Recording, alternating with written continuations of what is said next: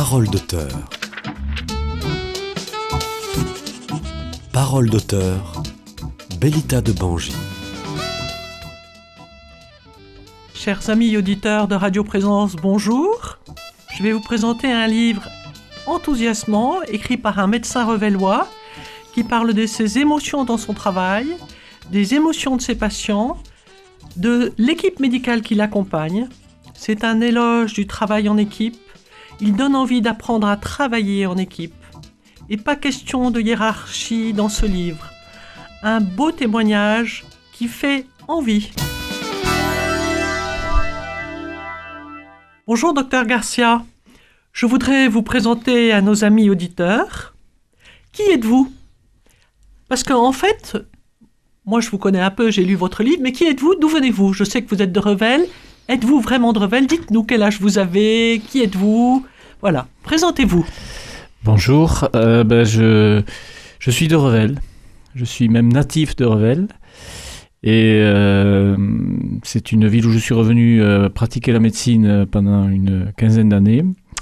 Et actuellement, je suis habitant à Revel, élu à la mairie et je pratique mon métier de médecin à l'hôpital de Castres en tant qu'urgentiste d'une part et d'autre part de médecin ostéopathe dans un cabinet libéral au sein de l'hôpital.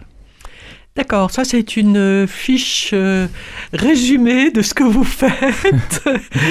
Donc je, je, précise que vous êtes, vous vous sentez revellois, on le sent dans le livre. Vous êtes revellois et dans le livre on sent votre attachement à Revel et à cette région qui est d'ailleurs magnifique pour nos amis auditeurs qui nous écoutent loin de Toulouse et du Lauragais. Et euh, on a l'impression, en lisant votre livre, que vous voulez rester dans cette région absolument, que c'est là votre terreau pour y travailler. Est-ce que je me trompe? Est-ce que c'est... Euh... Oui, je ne suis pas tout à fait d'accord avec vous.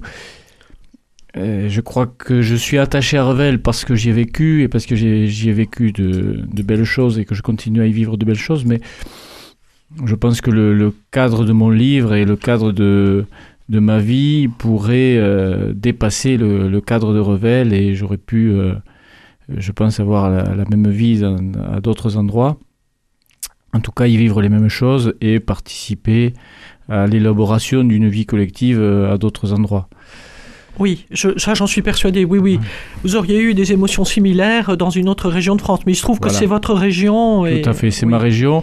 Oui, et oui. c'est vrai que euh, euh, il y a une forme de, euh, de, de, reconnaissance aussi vis-à-vis -vis de, de, de, tout ce que la ville m'a apporté, les gens qui m'ont construit. Et je pense que c'est une chance de, pouvoir apporter de son côté euh, aux gens et, au milieu et au, terroir qui, vous a apporté, euh, qui vous a construit. C'est une chance pour moi de pouvoir amener ce que je suis et euh, amener la, richesse de, ce que je suis, peut-être, qui est en partie due euh, aux, personnes de, de ce terroir euh, de pouvoir l'amener moi-même maintenant euh, sur mon territoire. C'est ce qui m'a frappé dans ce livre que j'ai lu plusieurs fois tellement il m'a plu, c'est votre reconnaissance. Reconnaissance à ce pays, à ces gens que vous soignez, à cet amour que vous leur donnez, mais à cet amour que vous recevez d'eux. C'est ça qui m'a frappé. Habituellement, les médecins ne, ne, parlent pas de tout ce qu'ils reçoivent. Et vous, dans ce livre, vous parlez de ce que vous recevez oui. de vos Mais... patients et des gens qui travaillent avec vous aussi. Vous rendez hommage tout le temps, soit aux médecins, soit aux aides-soignantes, soit aux infirmières, tout le monde. Vous êtes quelqu'un d'extrêmement de, humain. Avant d'être médecin, je vous ai senti extrêmement humain. J'ai toujours pensé que euh, c'était euh, un honneur pour un, médecin, pour un soignant en tout cas, euh, euh, de, soigner, une personne. Voilà. J'ai vu l'évolution de, la médecine depuis quelques années où il y a une difficulté d'accès aux soins du, fait de, multiples problématiques. Et finalement, les choses sont un petit peu transformées où actuellement il devient presque un honneur d'être soigné et euh, où on est en tant que, patient, on a une difficulté à trouver une personne qui vous soigne et donc on est honoré du fait d'être soigné. Moi, j'ai été éduqué par, par des parents qui, qui ont soigné euh, énormément, puisque mes parents étaient euh, kinésithérapeutes, et où ils étaient honorés d'avoir la confiance des personnes. Et je, suis resté dans, cette, dans cet aspect des choses où avoir la confiance d'une personne qui vient en état de maladie, euh, vous confier sa santé, ses soucis, ben c'est un honneur pour, pour celui qui a à les prendre en charge. C'est formidable d'entendre ça, c'est formidable ce que vous dites, parce que je pense que ça n'est pas le raisonnement de... Enfin, il y a beaucoup de gens, quand ils vont chez le médecin, ils ne pensent pas qu'ils font un cadeau presque au médecin d'être entre ses mains, parce qu'en réalité, dans le livre, vous rendez toujours hommage à ce malade qui est en face de vous, parce que vous dites, j'apprends de lui, nous partageons. Mmh. C'est oui. formidable. Euh... Ça donne envie d'être malade. Non, ça réconcilie avec la maladie en pensant qu'il y a des médecins comme vous. Ben, la, la, la, confiance, la confiance est un cadeau. Euh, dans, dans, les deux sens, avoir euh, un patient qui vous fait confiance, c'est un cadeau qui vous fait. Et quand on est médecin, avoir un, un patient euh, en qui on peut avoir confiance dans, dans le fait qui va d'une part écouter ce qu'on lui dit de faire, qui va d'autre part accepter que peut-être l'évolution ne, va pas être euh, celle qu'on avait prévue, qui va accepter de, de, vous tenir au courant des difficultés. Euh, c'est une richesse d'avoir confiance dans son patient. Et merci de dire ça. Merci, c'est un cadeau je, que vous je, nous faites. Je, je, le pense, je le dis souvent aux patients. Euh, je vous laisse sortir ou je vous laisse euh, vous faire la surveillance à la maison parce que j'ai confiance en vous. Je, crois que ça, c'est une, une, grande richesse. Et par ailleurs, j'ai une conception de la médecine qui est qui est de, à responsabilité partagée. Et si vous avez une responsabilité partagée, vous avez une confiance partagée. Souvent, les gens vous disent euh, euh, c'est vous le médecin, mais moi je, je réponds c'est vous le patient. C'est formidable d'entendre ça, je, je, le confirme, je, je, trouve ça formidable que vous nous renvoyez à, à quelque chose de, de, plus grand. C'est vrai qu'il y a des gens qui arrivent ratatiner chez le médecin et que le médecin lui dise finalement prenez-vous en main aussi, je ne peux pas tout faire, puisque c'est ce que j'entends, c'est ce que je traduis au-delà des mots euh, que vous venez d'employer, c'est la responsabilité de chacun le médecin et le patient. Le médecin ne peut pas tout, le patient ne peut pas tout. Vous êtes, vous faites équipe. En réalité, c'est ce qu'on voit dans le livre. Vous faites toujours équipe et avec le malade et avec vos, avec les, le personnel soignant. Bah, D'où le titre de mon livre. C'est euh, finalement euh, en, en, disant euh, soigner est une danse, puisque c'est le titre de mon livre. Je sais pas. Je, je l'ai pas, encore donné. Je l'ai pas encore cité. Oui, oui, on va y arriver. c'est ce que je voulais dire. C'est que finalement, euh, on se met au, rythme de chacun euh, et, chaque, euh, chaque consultation, chaque rencontre est une, danse différente, un rythme différent. Alors, c'est vrai que je ne vous ai pas encore présenté le titre du livre qui s'appelle Soigner est une danse. C'est un petit livre qui fait 130 pages.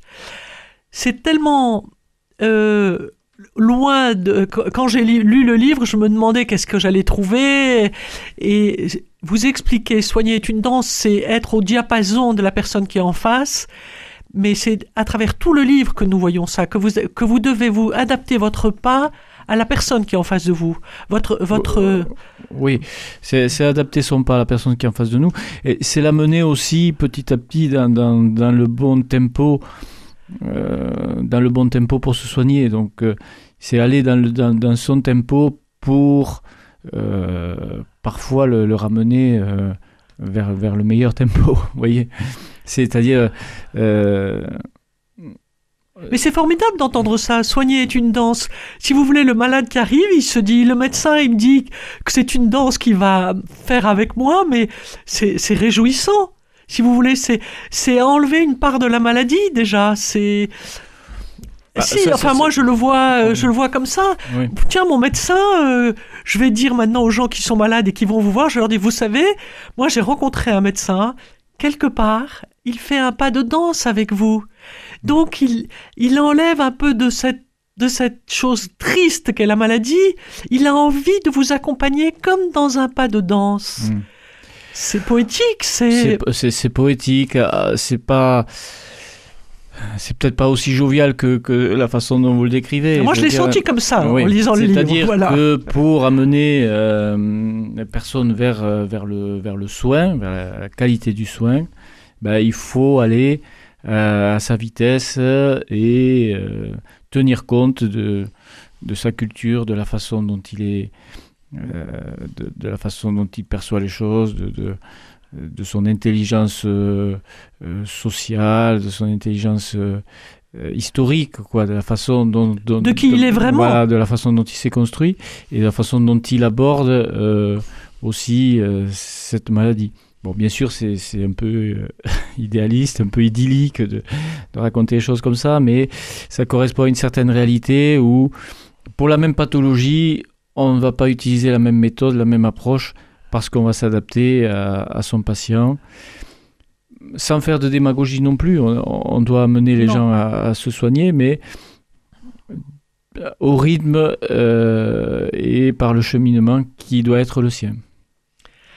Alors, chers amis auditeurs, je vais commencer par le premier chapitre qui s'appelle C'est pas mon problème. Et alors là, je suis très surprise parce que le docteur Garcia prend la défense d'une jeune interne qui s'est fait rabrouer par un spécialiste. Et alors, docteur Garcia, donc, on- euh, après le livre est très différent, mais euh, le premier chapitre, la première page, c'est un cri de votre part contre ce qui se passe à l'hôpital. Racontez-moi. C'est c'est- le l'origine de mon livre. C'est grâce à, à cet épisode douloureux que j'ai pu écrire. Que vous avez trouvé le temps d'écrire, parce que vous avez Oh, un emploi du pas temps fallu terrible. il m'a pas fallu beaucoup de temps. Il m'a fallu 9 minutes pour écrire le premier chapitre. Ah bon? Voilà. Vous allez nous donner le truc. voilà, que j'ai laissé euh, sur la table de la cuisine. Et, euh, et finalement, ma, ma femme m'a dit euh, Tu devrais écrire des choses comme ça parce que, parce que tu as bien décrit ce qui s'est passé. C'est très bien décrit, je le confirme. Et très donc, à partir de là, j'ai j'ai écrit tous les jours un chapitre. Voilà. En fait, effectivement, c'est. Ça a été pour moi une, une déclic. violence euh, dans, dans les propos euh, que, que je n'ai plus pu supporter. Et, euh, et Donc vous prenez la défense de cette jeune interne qui a été rabrouée par un spécialiste et qui s'est mise à pleurer. Oui. Vous, vous- alors, je- chers amis auditeurs, c'est en dix lignes, hein, c'est d'une précision et d'une concision, c'est formidable. On voit tout de suite qui est qui, ce qui se passe, et le médecin prend la défense de cette jeune interne en disant du mieux que la société nous a laissé, soigner cette jeune interne, ça lui fait plaisir et ça lui fait peur. Donc il montre les deux facettes. Elle rêvait d'apprendre et elle apprend désormais à soigner sans les moyens, sans le temps, sans les mots. Voilà ce que dit le docteur Garcia. Alors là, vous prenez position déjà. Vous prenez position. C'est le premier chapitre qui est très particulier, mais déjà, ce sont des émotions puisque vous défendez cette jeune femme et visiblement vous êtes outré. Mais en même temps, vous décrivez l'état de l'hôpital où vous Hmm. parlez du manque de temps. oui. Et puis, euh, peut-être dire la, la conclusion de ce chapitre qui est que considérons les larmes, les larmes des internes et la douleur des démons, et nous serons considérés pour ce que nous sommes. Oui. oui. Alors, je, je suis extrêmement surpris d'avoir réussi à écrire ça.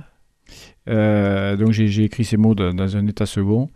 Et euh, je, je suis ému moi-même de, de, pouvoir avoir dit ça. C'est-à-dire que nous sommes dans, une situation euh, professionnelle qui est, très difficile, sans moyens, sans le temps qu'il faut pour, parler aux patients, sans le temps qu'il faut pour faire équipe. Mais pour autant, gardons la sensibilité qu'il faut pour percevoir la fragilité des êtres humains et nous resterons considérés pour ce que nous sommes, c'est-à-dire des soignants. Euh, On avait à ce moment-là, j'ai écrit en deux ou trois ans ce livre, euh, l'impression que euh, la société avait, oublié ce qu'étaient les soignants, que les directions hospitalières ne, ne- savent plus ce que sont les soignants. Et entre nous, les soignants, il faut que nous restions sensibles, euh, sensibles euh, à la fragilité humaine finalement, pour rester considérés pour ce que nous sommes, c'est-à-dire des soignants. Cette fragilité de l'être humain, dans les 130 pages, je la ressens. Mm. À travers votre écriture, je me dis, ce Jérôme Garcia, la fragilité de l'être humain, il est habité par cette fragilité. Et donc il soigne ses patients, ou ses malades, je ne sais pas comment il faut dire, il soigne ses patients avec cette connaissance. Ce n'est pas un robot qu'il soigne, ce n'est pas en tant que robot, c'est un être humain qui fait attention à l'être humain. Tout le livre, chers amis auditeurs, ça n'est que ça. C'est pour ça que ce livre est si touchant et, et si émouvant.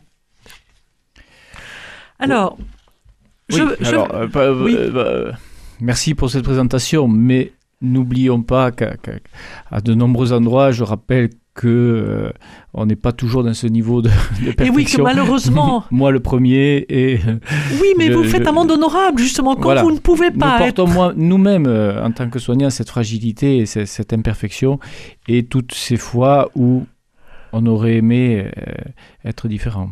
Et oui, mais justement, vous le reconnaissez, vous dites là, j'ai Mm. peut-être été que dans le fait et pas assez dans l'être, Mm. j'ai peut-être été un peu trop vite, mais vous avez le temps, alors que vous êtes un homme hyper pressé, chargé de travail, de le reconnaître. Donc c'est déjà énorme, la reconnaissance de ce qu'on voudrait être. De... En fait, on dirait que vous avez envie de faire mieux. Voilà, Euh, c'est à à travers votre livre, on a l'impression que vous voulez toujours faire mieux que ce que vous ne faites. Mm. Déjà, vous dénoncez, vous remarquez ce qui est, vous traitez bien vos malades, vous faites équipe avec vos patients, ce qui est, avec vos soignants, ce qui est. Je, je n'ai senti aucune hiérarchie, alors qu'on parle tout le temps de la hiérarchie au sein des hôpitaux. Je n'ai pas senti du tout de hiérarchie avec les, les soignants, les aides-soignants. Nous allons voir dans un chapitre un soignant qui donne à manger à une vieille dame qui est aux soins intensifs. C'est absolument magnifique. Est-ce que vous pouvez nous en parler? Je voulais parler d'autre chose, mais Oui. il y a un soignant qui, soit, qui donne à manger à une vieille dame qui est Mm. aux soins intensifs. Donc ça, ça, Voilà. ça nous parle.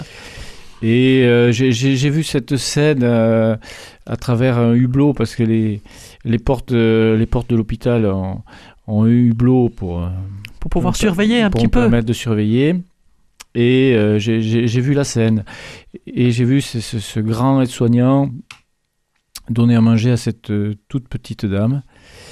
Et je me suis de- demandé pendant plusieurs jours euh, pourquoi on l'appelait un aide-soignant, en fait? Voilà. Et c'est à partir de, de- cette émission que, que j'ai perçu que, que j'ai écrit ce chapitre, ou en me demandant si on pourrait pas l'appeler plutôt euh, un aide-soigné. Oui. Alors moi j'ai trouvé ça très très joli parce que cette dame visiblement n'a plus de force et le soignant est un beau garçon solide et cette dame elle est sans force et ce cet aide-soignant il l'appelle madame et Mm. la dame elle l'appelle monsieur. Elle ouvre grand la bouche parce qu'elle est en confiance avec cet aide-soignant et c'est encore un échange d'amour entre cet aide-soignant et cette malade.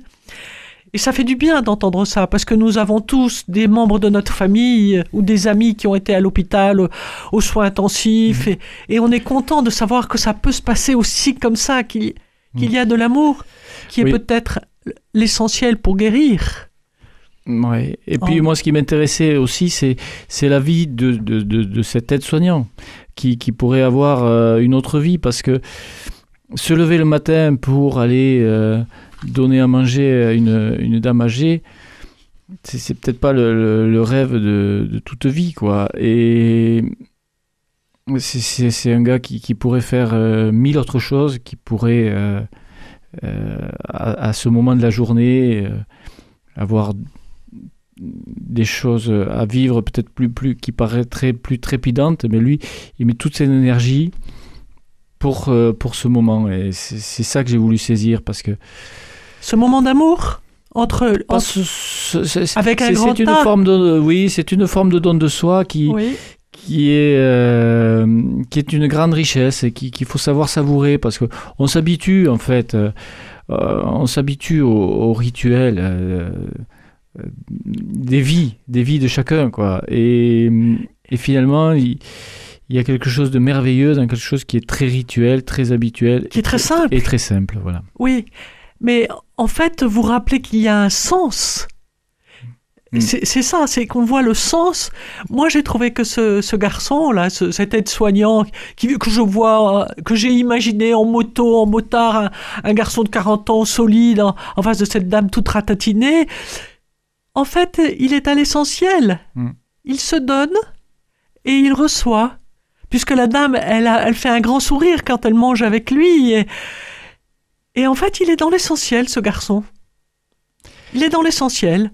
C'est, pas de courir partout le monde qui est important, c'est d'être à ce qu'on fait.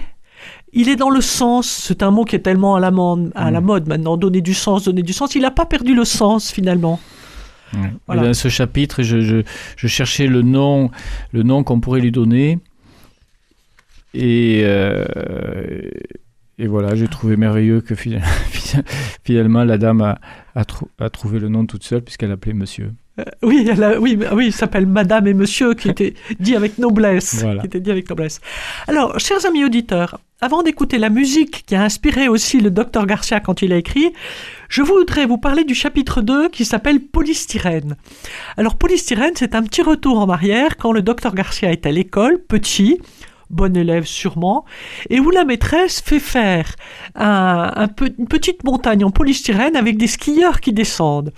Et le docteur Garcia, qui est déjà très observateur et un enfant attentif, quand il fait descendre son petit skieur de la montagne en polystyrène qui doit faire 40 cm, quand son skieur arrive au bas de la montagne, il fait remonter son skieur un petit peu parce que, et il explique à la maîtresse que le skieur, dans, dans la force de l'énergie de la descente, il peut remonter un peu.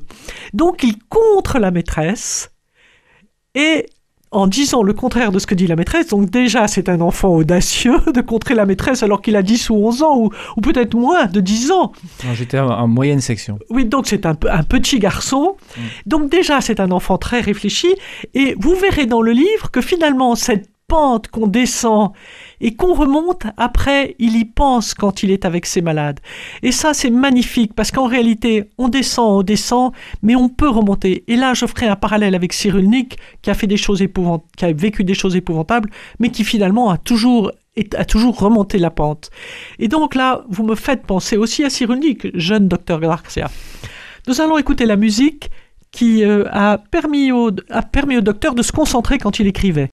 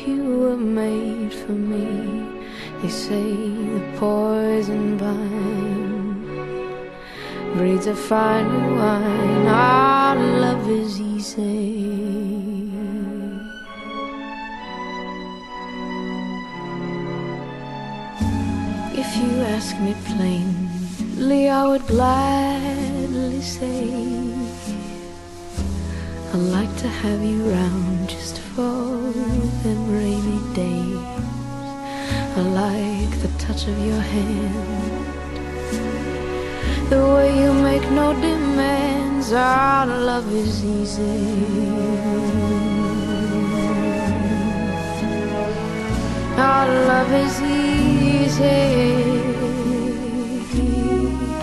like water rushing over stone. Oh, our love is easy, like no love I've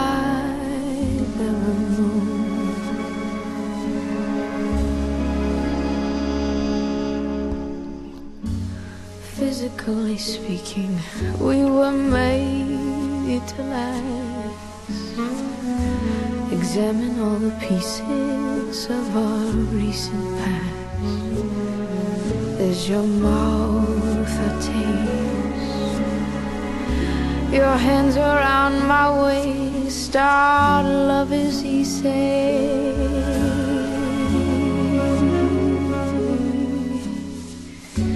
Every time we meet, it's like the first we kiss. Never growing tired of this endlessness. It's a simple thing. We don't need a ring. Our love is easy.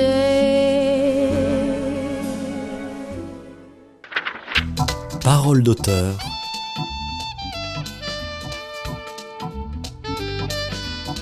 Bellita de Bangi. Chers amis auditeurs, nous venons d'entendre Mélodie Gardot, Our Love is Easy, donc qui est une musique qui a inspiré aussi le docteur, mais en même temps c'est quand même son métier qui l'a surtout inspiré. Alors, je reviens un tout petit peu au chapitre 2 parce que en réalité vous parlez des, des EHPAD. Quand vous dites ça sentait le temps foutu. Les humains qui n'ont plus rien à faire, qu'à rêver, enfin débarrassés des sollicitations diverses du jour. J'étais euh, dans ces deux petits paragraphes, j'étais très touche, très ému par ce que vous disiez, parce que vous êtes médecin et euh, est-ce que c'est une prise de conscience C'est page 17. Est-ce que c'est une prise de conscience que vous voulez donner aux, gens qui abandonnent leurs parents dans des EHPAD ou est-ce que c'est très émouvant ce que vous écrivez?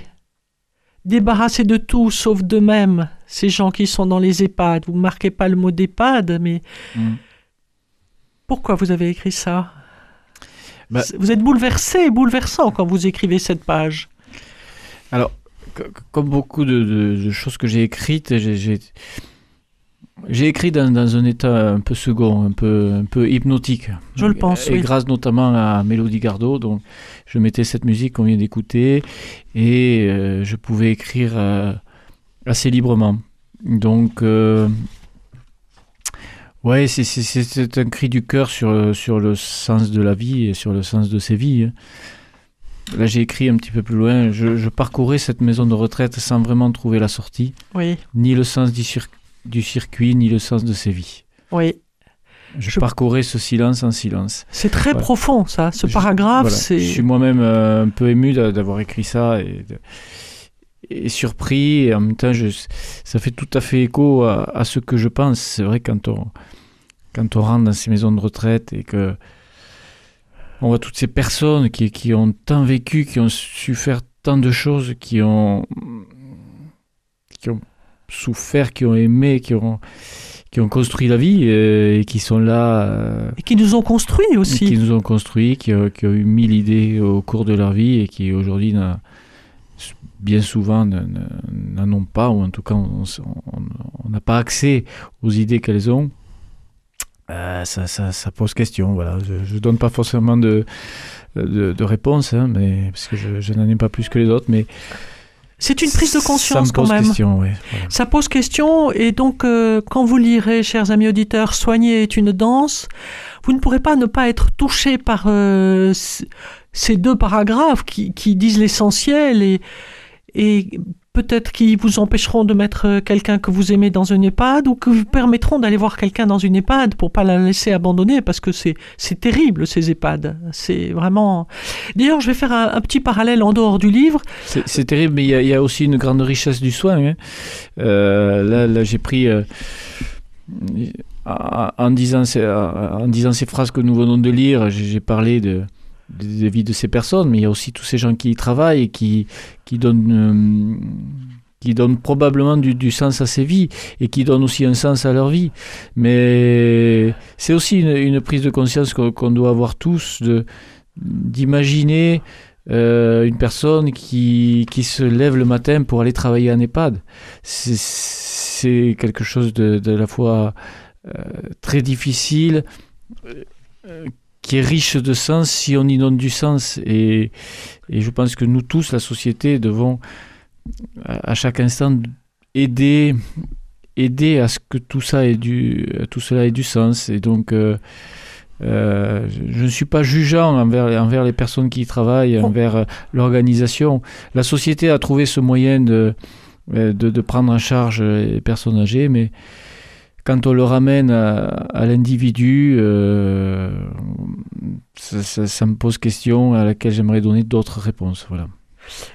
Euh, en fait, ça me fait penser à quelque chose que j'ai lu dans le journal, dans La Croix, je crois, ou dans un autre journal, puisque je lis beaucoup la presse, où le pape maintenant a créé une journée des grands-parents. C'est la troisième année que l'on fête la journée des grands-parents qui s'est fêtée fin juillet ou début août. Parce que justement, il s'est aperçu qu'il y avait trop de grands-parents abandonnés. Et euh, donc, c'est pas pour rien que l'Église met maintenant aussi son doigt là-dessus. Voilà, c'est une petite parenthèse. Maintenant, ça existe. La journée des grands-parents est reconnue au sein de l'Église. Donc, c'est euh, un petit clin d'œil aussi sur les réalités des gens qui nous entourent. Peut-être un voisin que nous pouvons aller voir, ou, ou un oncle, une tante, euh, un père, une mère. Enfin, bon, parce que les EHPAD sont quand même bien pleins. Alors, euh, je vais maintenant passer euh, au petit papier bleu, le chapitre 5. C'est terrible ce que vous écrivez. En fait, vous êtes confronté à la mort. Là, je vous vois un jeune médecin euh, qui a quand même 25 ans de médecine, un jeune père de famille, adjoint au maire de Revel, qui fait beaucoup de choses, qui est urgentiste à l'hôpital de Castres. Mais vous êtes aussi confronté à la mort. Et en réalité, c'est pas neutre ce que vous racontez. Pas du tout. Et quand vous donnez, refi- vous refilez le bébé à l'interne, excusez-moi, j'aimerais que vous nous en parliez. Je pensais pas que c'était si dur de remplir ces papiers bleus. Vous allez nous expliquer, chers Oui. amis auditeurs, parce que là, c'est un peu. euh, le papier bleu, donc c'est c'est le, le- le formulaire qu'on remplit en, en cas de, en cas de décès. Donc c'est une fonction des, des- des médecins dans la société de, euh, de reconnaître qu'une personne, euh, de constater qu'une personne est, décédée. Et il y a une forme de, tradition dans, les hôpitaux où, euh, considérant que dans cette situation, il, n'y a plus rien à faire, il n'y a aucune... il y a peu de risques de, se tromper, ben on envoie souvent l'interne constater les décès. Et en fait, j'ai eu à l'occasion de, d'un décès particulier euh, l'occasion de me rendre compte que finalement c'était un acte qui était quand même euh, euh, chargé de, poids et qui n'était pas si anodin que ça. Et à l'occasion d'un décès, ça, ça m'a fait me remémorer que finalement nous, nous constatons souvent la mort et que c'est une particularité dans notre métier d'être confronté au, à, ce moment précis. Et ce qui, m'a intéressé, ce qui m'a frappé dans ce moment précis, c'est aussi la réaction des gens qui sont tout autour. Et donc on, on est confronté à, diverses émotions euh, qui sont essentielles euh, des individus qui sont autour. Ces émotions-là que, que vous décrivez si que, bien, que je crois que j'ai réussi à, à, à capter et Que vous- à- que vous euh, décrivez si voilà, bien, voilà. que vous décrivez si bien et qui sont si émouvantes, puisqu'on a parfois la larme à l'œil en lisant le livre. En, en trois mots, vous avez dit l'essentiel. Un- oui, allez-y. À un moment, vous, vous parlez donc d'une aide-soignante ou d'une infirmière qui vous demande de- de faire le papier bleu pour son papa. Hmm. Et vous ne pouvez pas refuser. Alors vous commencez par écrire que c'est la tuile, mais après vous dites que ça n'est pas du tout la tuile, que c'est un cadeau qu'elle vous a fait. Vous êtes émouvant Hmm. en disant que vous trouviez... euh, elle a voulu que ce soit moi, moi qui signe, moi qui sers, j'étais à ma place à côté d'elle. Et quand vous dites j'étais à ma place, ça veut tout dire. Vous lui avez fait ce cadeau parce qu'elle avait confiance en vous. Vous n'étiez pas n'étiez pas quelqu'un d'anonyme. C'est- Vous avez tout- C'est-à-dire que dans, ces moments qui sont, qui sont finalement euh, la mort de- de- d'un être cher est un moment essentiel de la vie, qui est euh, marqué euh, par la par une perception émotionnelle très forte pour les familles. Et donc, ce qui se, se joue dans ces moments-là est au-delà du, rai- du raisonnement, de, de- de ce qui peut se réfléchir, de ce qui peut s'intellectualiser, ce qui se perçoit, ce qui se vit, euh, c'est euh, c'est une richesse émotionnelle et, euh, Mais personne ne le dit, ça, c'est vous qui le dites. C'est Ben, pour ça que c'est ce que j'ai constaté ce, ce jour-là, puisque on m'a demandé, j'aimerais que ce soit, Que ça soit j'aimerais que ce toi. soit toi qui, qui aille constater le décès, et alors qu'on a l'impression que c'est un acte euh, tout à fait Anodin. ano- anodin, euh, qui, qui, qui n'a pas un grand intérêt. Et finalement, euh, quand on le ramène à, à la richesse de la rencontre entre individus, eh ben, c'est- un acte très important et magnifique. Et, et c'est ce qui fait quand même aussi la, euh, c'est ce qui fait la, la richesse ensuite de, de toutes les relations qu'on peut garder euh, quand on a pratiqué la médecine générale ou quand on pratique euh, la médecine de, de premier recours, je dirais. Euh, on était là au moment de, au moment de la mort et, euh, Mais et vous, ça- et vous le ça- dites dans ça- une petite phrase. un lien qui est, qui est éternel, quoi. Vous, vous dites une phrase qui est toute simple, mais vraiment les mots ne peut plus simples. Vous venez, vous écrivez. On venait de vivre un décès ensemble. Un papier bleu, un mort, son père. Et vous écrivez encore, un papier bleu, ça remet un peu tout à sa place. Les vivants, les bras, les illusions, et moi. Mm. Donc c'est de l'humilité, de la tendresse à, l'égard de cette jeune euh, aide-soignante ou infirmière, Mm. je ne sais pas parce que ça n'est pas Peu précisé, d'ailleurs peu importe. ouais. Mais Bah, finalement, la- ce lien que vous avez eu avec Voilà. cette femme, La mort remet les choses à sa place, quoi. Et Oui. y compris les, euh, les relations humaines, voilà. oui, on sent cette relation que maintenant vous avec cette femme, ça n'est plus c'est différent maintenant avec cette femme. On le sent à travers Mm. ces quelques lignes qui ne, ces mots, on ne peut plus simple. Maintenant, je pense que cette femme, c'est, vous avez un lien particulier. C'est exactement ce que vous disiez, mais moi, je l'ai senti. Mm. Vous avez, avant de le lire, avant de vous entendre, je l'ai compris dans le livre. C'est toujours très émouvant. C'est pour ça que ce livre, il faut le dire. Soigner est une danse. Ça vous réconciliera avec la maladie, les médecins, le corps hospitalier. C'est vraiment. Faites-le lire à vos médecins aussi. Ça leur donnera des idées. Soigner est une danse du docteur Garcia. Je vais maintenant arriver au chapitre 6, dans une cuisine. Alors là, c'est terrible. Parce que euh, il y a une dame qui a une litanie de choses à raconter qu'elle a marquées sur une petite enveloppe. Il semblerait que vous sachiez faire la synthèse entre la première ligne et la dernière, qui en réalité sont un peu décousues. Donc c'est quand même très émouvant. Et là, vous faites encore un aveu de sincérité, puisque ce livre n'est que sincérité. Le poids sur la poitrine d'avoir fait plutôt que d'avoir été. Parce que ce livre n'est n'est pas qu'un livre de faits, c'est un livre de réflexion, c'est un livre de philosophie, c'est un livre de poésie. Moi, je trouve déjà extraordinaire qu'un médecin fasse. Mais vous, vous regrettez quand vous n'avez pas été. En plus d'être acteur, vous voulez être encore plus humain. C'est ça qui est émouvant dans ce livre. Pourquoi est-ce que vous vous accusez dans ce chapitre? On s'accuse pas. On- Vous Euh, vous accusez un petit peu. Oui. Moi, quand vous dites euh, Mm. le poids sur la poitrine d'avoir fait plutôt que d'avoir été, c'est Mm. Jérôme Garcia qui l'écrit, c'est pas Oui, moi. oui. Je ne l'ai pas inventé. Et d'ailleurs, attendez, chers amis auditeurs, j'ai encore une phrase à vous lire que j'ai trouvée magnifique.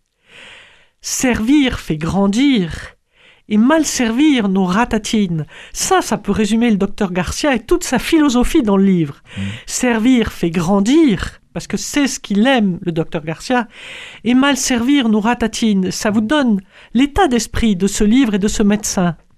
En, en fait, ce chapitre, c'était c'est l'histoire de- d'un de mes jeunes collègues qui, euh, qui, qui me racontait que, en rentrant chez lui, il, il avait pleuré. Oui, oui. Et euh, voilà, d'une petite anecdote, j'ai- j'ai j'ai- j'ai mené une réflexion. En fait, ce qui, ce qui nous fait pleurer, Ça vous a ému, ce qu'il a, cette Oui. phrase de ce, de collègue Mais finalement, ce qui nous fait pleurer, c'est c'est pas c'est pas tellement les malheurs qu'on voit, c'est pas euh, c'est- c'est pas tellement d'accompagner euh, euh, les, les choses dramatiques de la vie. C'est plutôt d'avoir pas été tout à fait à, à la hauteur de ce qu'on aurait voulu être au, au moment où, où on doit accompagner des euh, des situations. Voilà. Et c'est ce que j'ai voulu, c'est ce que j'ai voulu d'écrire et puis montrer aussi peut-être aux gens qui, qui liront ce livre ou qui l'ont lu bah, que parfois on, on sait qu'on ne fait pas exactement euh, ce qu'il faut et qu'on n'est pas exactement comme on voudrait. Et c'est une souffrance pour, pour ceux qui le subissent, mais c'est une souffrance pour nous aussi. Voilà. Donc c'est peut-être aussi une souffrance partagée. Et... Mais cette humanité Si- vous honore. si- oui, puis, mais ceux qui le lisent, ceux qui un jour ont été mal soignés, on a tous été euh, mal soignés, un peu expédiés, un peu, euh, un peu mal pris en charge. Ça, nous- ça nous arrive à tous. Ben, il faut savoir que c'est un sentiment qui est partagé aussi. Oui, ça je ne le savais pas du tout. Pour moi, c'est vraiment une nouveauté de savoir que le médecin peut avoir ses, états d'âme par rapport à son travail. Euh, on nous dit toujours que le médecin est débordé, que les, il n'y a pas assez d'effectifs dans les hôpitaux, et, de savoir que vous avez le temps, en plus de votre travail, d'avoir euh, une émotion concernant ce que vous avez fait. euh, pour moi, c'est vraiment une, une découverte. Et je pense que ça le sera aussi pour nos amis lecteurs qui, qui liront Soigner est une danse. Je voudrais maintenant passer, euh, puisqu'il ne nous reste plus que 10 minutes, docteur Garcia, sur euh, votre facette numéro 2. Vous êtes docteur, donc, euh, mais vous êtes aussi ostéopathe. Et le chapitre 21, c'est l'histoire d'un, je crois bien que c'est le chapitre 21, oui, c'est l'histoire d'un petit garçon qui ne dort pas et qui vient avec ses parents. Et alors là, que faites-vous, docteur Garcia? Parce que vous êtes médecin et ostéopathe, et je préciserai ostéopathe de père en fils, parce que Oui. je crois que votre père était ostéopathe. Ben, euh, Que se passe-t-il dans ce là, là, chapitre là, ça, 21? ça, ça pose, ça pose d'abord une première question de, de, de ce qui est du, du faire et être. Est-ce qu'on est, qu'on est médecin ou est-ce qu'on fait de la médecine? Ou est-ce qu'on est ostéopathe euh, ou est-ce qu'on fait de l'ostéopathie? Et mm, moi, je crois que j'ai eu la chance, euh, j'ai la chance de de- d'être médecin euh, à plusieurs moments de, de, ma vie. Et euh, je crois que j'ai la chance d'être ostéopathe effectivement presque de naissance puisque euh, j'ai toujours eu une, une attirance pour ce métier, peut-être quelques, quelques capacités naturelles pour le pratiquer. Et puis la chance d'avoir euh, euh, un, un maître d'apprentissage en la matière de mon père avec qui j'ai énormément travaillé et qui a façonné aussi euh, probablement ma, ma façon de d'appréhender cela. Donc je, je pense que je pense que je suis ostéopathe euh, autant que je suis médecin. Voilà. Et donc euh, Alors l'histoire de ce petit garçon qui vient avec ses parents est euh, amusante. ce petit garçon, euh, c'est un petit garçon qui dormait pas, donc on peut faire de l'ostéopathie crânienne, qui est une façon de d'approcher le, le corps, la mécanique du corps, et qui nécessite donc de, de fermer les yeux et de se concentrer sur sur des sensations très fines pendant plusieurs minutes, ce qui fait que la plupart des gens ont l'impression qu'on ne fait pas grand-chose. Et euh, là, les gens ont probablement l'impression que je, je faisais des formes de, Magie de prière ou d'incantation. Et donc ils sont revenus me voir avec, euh, ils sont revenus me voir avec une photo d'un autre enfant euh, qui était leur, leur, leur neveu était en Alsace afin que je puisse faire dormir cet enfant à distance. Alors, je précise pour les jeunes parents qui nous écoutent que l'ostéopathie pour les enfants qui dorment pas, c'est très efficace et qu'on peut toucher délicatement le crâne sans lui faire mal, puisqu'en réalité, l'ostéopathie est très douce. Fait, c'est une méthode euh, très douce, sans danger, quand elle est bien pratiquée, bien sûr, et qui, qui sur des critères euh, assez précis, euh, permet de, de, de, régler des problèmes un peu fonctionnels, c'est-à-dire des problèmes de fonction quand il n'y a pas de, véritable maladie dessous, et, mais qui, qui restent difficile à expliquer. Et d'ailleurs, dans, dans ce chapitre, euh, au-delà de l'amusement euh, du fait que les gens pensent qu'on guérit par photo, euh, Que vous êtes magnétiseur. Voilà, j'explique quand même que euh, effectivement, j'ai un peu soigné sans les mots et j'ai pas expliqué ce que j'ai fait. Vous étiez concentré sur l'enfant. Oui, et puis j'ai été un peu un peu négligent probablement dans la façon d'expliquer ce que j'avais fait. Non, non, ne vous accusez pas, vous avez fait votre métier puisque le petit Oui, garçon oui. dort après. Tout à Et fait. les parents aussi. Le petit garçon dort te- tellement bien qu'ils veulent faire dormir toute la famille. oui. Et euh, voilà, ce, ce moment partagé euh, avec l'enfant, euh, Mais Finalement, n'a n'a pas besoin d'être expliqué aux parents. Non, euh, il n'a pas besoin, on n'a pas voilà. besoin de tout savoir. Non, Voilà. non, non, non, on vient Et- voir le médecin, il va pas besoin de tout nous Voilà. expliquer. sinon- Mais et surtout le, le lien qui se fait avec l'enfant euh, au-delà des mots là pour le coup est d'une grande richesse aussi et que, finalement ça se, ça se passe en- entre nous entre le, le petit et moi d'ailleurs il y a, il y a beaucoup d'enfants qui, qui demandent après à revenir voir le, le monsieur qui masse la tête et voilà c'est une histoire entre, entre le crâne de l'enfant l'enfant et moi Et vous Mm. Alors, petite question, parce que l'ostéopathie crânienne, ça existe depuis longtemps? Ça existe depuis, depuis les années euh, 50 ou Ah, d'accord, c'est Ouais. très ancien aussi, parce qu'on en parle moins souvent. Oh, ça, ça a été développé quand même par, euh, par un gars qui s'appelait Magoun, et puis développé en France par Brooks, qui d'ailleurs Ah, a été euh, un des profs de mon père. Et puis, euh, dans les Ah années bon 70, toute une génération de Français qui a, qui a développé ça. Bon, alors voilà, là c'est de l'information, chers amis auditeurs, parce que moi je ne connaissais pas l'ostéopathie crânienne et donc je découvre. Et, et c'est toujours utile d'écouter Radio Présence et d'écouter un jeune médecin qui écrit Soigner est une danse. Je voudrais conclure, alors qu'on ne peut jamais conclure un livre où il y a tant de poésie, de réflexion et de reconnaissance de la part du docteur envers tout ce qu'il vit. Finalement, c'est pour ça que son livre est beau. Et je ferai quand même, moi, en tant qu'amoureuse de la lecture, un petit parallèle avec Christian Bobin quand il écrit des phrases courtes et pleines de poésie. Donc, pour vous inciter à lire ce livre, je voudrais passer au chapitre 24. Et euh, que j'ai trouvé très émouvant. Alors, le chapitre 24, sur ce que vous faites, ce que vous aimez. Page 99. Alors vous dites, et c'est très émouvant, j'ai choisi ces études pour être au cœur du monde. Je ne savais pas que le monde était si grand, mais en réalité vous restez dans l'Auragais et dans le, le Tarn.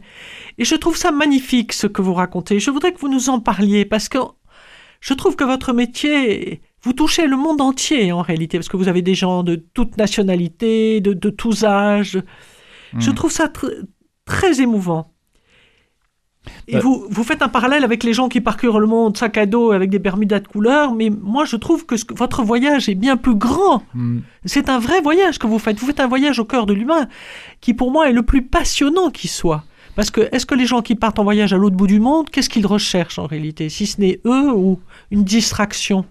Je sais pas, je sais pas ce qu'ils recherchent, mais en tout cas, nous, moi, euh, j'ai j'ai eu quand même cette, euh, cette réflexion plusieurs fois de me dire que euh, c'était c'était difficile, compliqué peut-être d'être à un seul endroit à la fois et euh, d'avoir euh, une vie dans un, dans un tout petit monde. Et j'ai écrit ça, ouais. Je ne savais pas que le monde était si grand, je ne savais pas le- que le monde auquel je pensais était si petit. Mais finalement, chaque humain était un monde. Euh, Magnifique ça. bah ouais, Merci. c'est moi qui l'ai écrit Ouais. sans, sans savoir. Et c'est vrai En que état de transe oui, voilà, voilà. Moi aussi, finalement, je, je trouve qu'il y, a- qu'il y a là aussi une, une belle richesse de de- d'être entièrement là où on est au moment où on y est et, et, euh, On ne vous sent jamais las. Là. Ah faites. je, Enfin, si, pas si, dans le je- livre, en tout oui, cas, pas dans oui. le livre, voilà. Oui, oui, bon. Mais bien sûr. Euh, C'est surtout qu'il peut y avoir une, une frustration de, de ne pas euh, vivre ailleurs, de ne pas vivre des choses qui pourraient paraître plus grandes, de ne pas, euh, puisque quand on fait des études de médecine, on fait 10 ans d'études, et au bout de 5 ans, ceux qui euh, sont au même niveau d'études sont, sont déjà ingénieurs et font des stages à l'étranger, partent, vivent ailleurs, et nous, on est toujours euh, à faire des gardes de nuit, de week-end, Est-ce qu'ils connaissent les êtres humains à, faire, eux? à vivre des petites vies, je sais pas. Il y en a qui les connaissent. hein. Il, y a, il y a des belles vies autres que des, des vies de médecins. Donc, euh, Et que les vies d'ingénieurs oui, Je vous rassure. bien sûr. Mais euh, c'est vrai que de, de 25 à 30 ans, on vit une période quand même de, de- de frustration aussi. Et avec Ah oui, le l'a- recul, parce que vous faites que dire que je suis jeune, mais j'ai quand même cin- 51 ans. Euh, Avec le recul, il y a une grande richesse à avoir été justement un jeune médecin d'une petite région, dans, des, dans des petites maisons, avec des grandes personnes. Voilà. Vous entendez bien, chers amis auditeurs, vous qui parfois êtes malades, dans des petites, maisons, dans des petites maisons avec des grands. Avec, comment avez-vous dit? Avec des grandes personnes. avec des grandes personnes, voilà, qui ont du cœur, de la générosité, un échange partagé entre le médecin et ses patients. Ce livre est absolument formidable. Soigner est une danse de Jérôme Garcia. Alors, je dois préciser qu'en fait, euh, c'est Plubi, Publi, Schrum. Oui. Est-ce que vous pouvez dire, euh, parce qu'il faut en parler, c'est vous qui l'avez fait éditer, ce livre, parlez-nous en deux minutes si jamais Ben, des, gens veulent écrire. C'est un système d'auto-édition, donc euh, en- enfin d'édition à la demande. C'est-à-dire que quand il y a des commandes de livres, le livre est, est fabriqué, ce qui permet euh, à l'éditeur de ne pas avoir une avance euh, de frais importante, et ce qui permet quand même au livre d'être référencé sur plusieurs sites, donc Et comment vous l'appelez exactement? Publishroom. Plubichroom, alors je crois que ça se trouve à Pau. Voilà. Donc c'est important, amis auditeurs, si jamais vous avez vous aussi envie d'écrire, vous Mm. commencez comme ça, Mm. vous envoyez votre, votre clé USB. On, on envoie euh, notre manuscrit. À ce moment-là, il y a un échange pour euh, la construction du livre, le format, euh, etc. Les, les illustrations. Et puis après, euh, euh, quand le livre est commandé, euh, il est fabriqué au fur et à mesure. Voilà, donc ça c'est très bien. Donc vous voyez qu'on peut être médecin, ostéopathe, adjoint au maire et trouver le temps d'écrire et en même temps un livre écrire un livre formidable à lire et qui nous réconforte. Chers amis auditeurs, à bientôt. Merci monsieur docteur Garcia, merci monsieur Garcia. Merci beaucoup.